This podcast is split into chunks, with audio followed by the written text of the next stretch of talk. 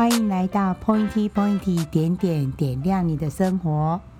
我们的节目是聊日本有趣的人事物，以中日文穿插描述，同时介绍简单的日文单字。欢迎一起来听听。昨天讲了一篇 Banana Milk。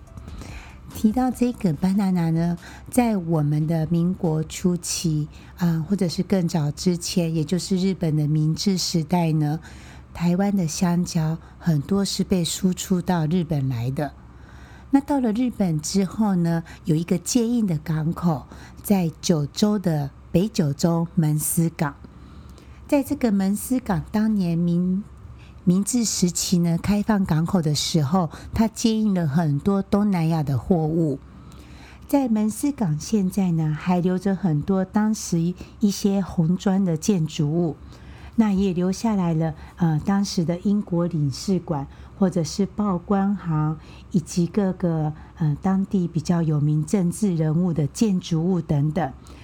因此呢，现在在九州的观光行程当中，这个门司港也是一个怀旧街道之一。那在这边呢，我稍微再跟大家做一个介绍，就是我们的门司港到了之后呢，在港口散步的时候会看到一个香蕉的一个招牌，很多人都想，为什么香蕉来这里？好，这个就关系到我们刚刚提到的，当时香蕉进口来日本的这一段故事。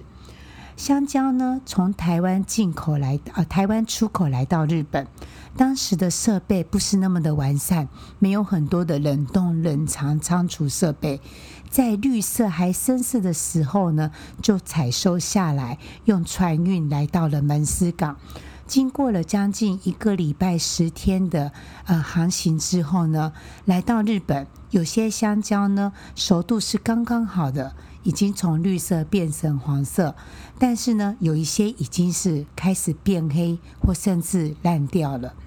这个时候就有很多的呃农商或者是批发商来到这里批完香蕉之后，因为批是一整篮一整篮在批，你没有办法一根一根挑。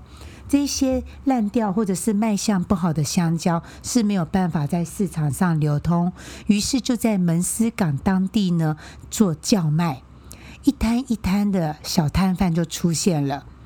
那这个叫卖香蕉呢，也成了当时的一个风景。在门司的博物馆里面呢，可以看到当时叫卖风景的记录。那我们也可以在 YouTube 上面呢打门司台湾班纳讲，也会发现这样子的影音档。当时呢，啊，他们是仿当时的状况呢，摆一摊在门司港附近，在这边叫卖香蕉。同时，我们也可以找到另一个影音档，非常的珍贵，它是用七五调的方式唱出台湾香蕉的美味。那因为这个属于有版权的关系，我们没有办法在这边播放。大家如果有兴趣的话，可以在 YouTube 上面点点看，找台湾班纳讲。那在门司港刚刚有提到一个香蕉的招牌，那他们叫做 Banana Man 香蕉人。那特别是说纪念当时有这样子的一个风景留在当地。所以，banana 在日本的饮食文化当中影响非常的深远。虽然在日本的净土内是没有办法种植好吃的香蕉，在九州的南部有一些地区以及冲绳是可以种得出来的，但是香甜味一比的话呢，当然是台湾香蕉，台湾 banana 最好吃喽。知道了台湾香蕉与门司港的一段感情之后呢，我们再走走门司港这一带地区。车站是呢，呃，保留了大正时代留下来的建筑物。那在这个港口里面呢，当时应该说是很早开放的一个对外门户，进口商品很多，来自东南亚、欧洲也有。那港务局啦，或者是。JR 的九州的旧大楼，以及门司游船大楼、大阪商船公司，以及呢国外驻外大使馆，还有诶新盖的展望台。再走过去一点呢，还有这个呃电车的一个纪念馆博物馆。这个走下来大概可以走上半天的行程。除了一边细细品味之外呢，哎，跟着这些旧建筑物一起照个相，感受一下当时这个繁华的情景。门司港我们要怎么过去呢？我们从福冈的博多车站呢，往小仓以及门司的方向搭这班列车呢，啊，前往。那从博多到门司大概需要九十分钟的时间。如果您希望是用节省时间方式的话，您可以搭乘从博多新干线到小仓，再换一班电车到达门司。我们在这边。听完了香蕉，准备要来吃一点东西。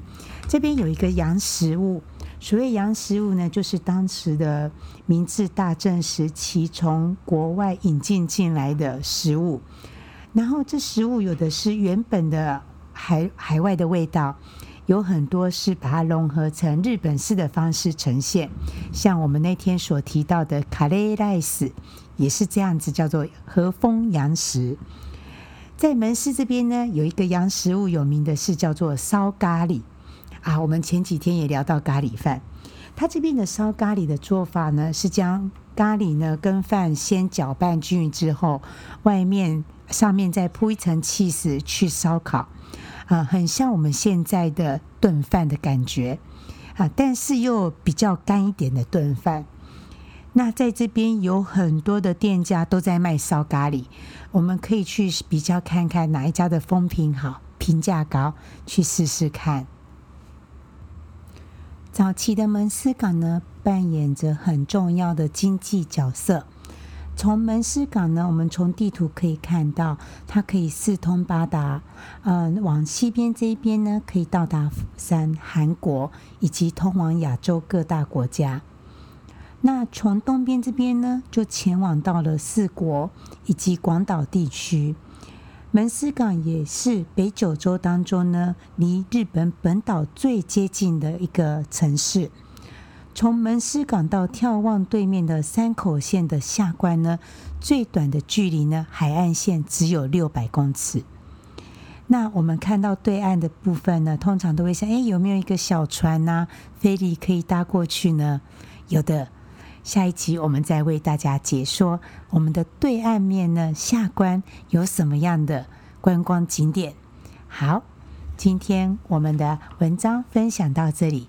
喜欢我们的内容，请记得关注我们，或者到 Facebook 粉丝专业 Pointy 点点留下您的回馈。感谢收听，拜拜。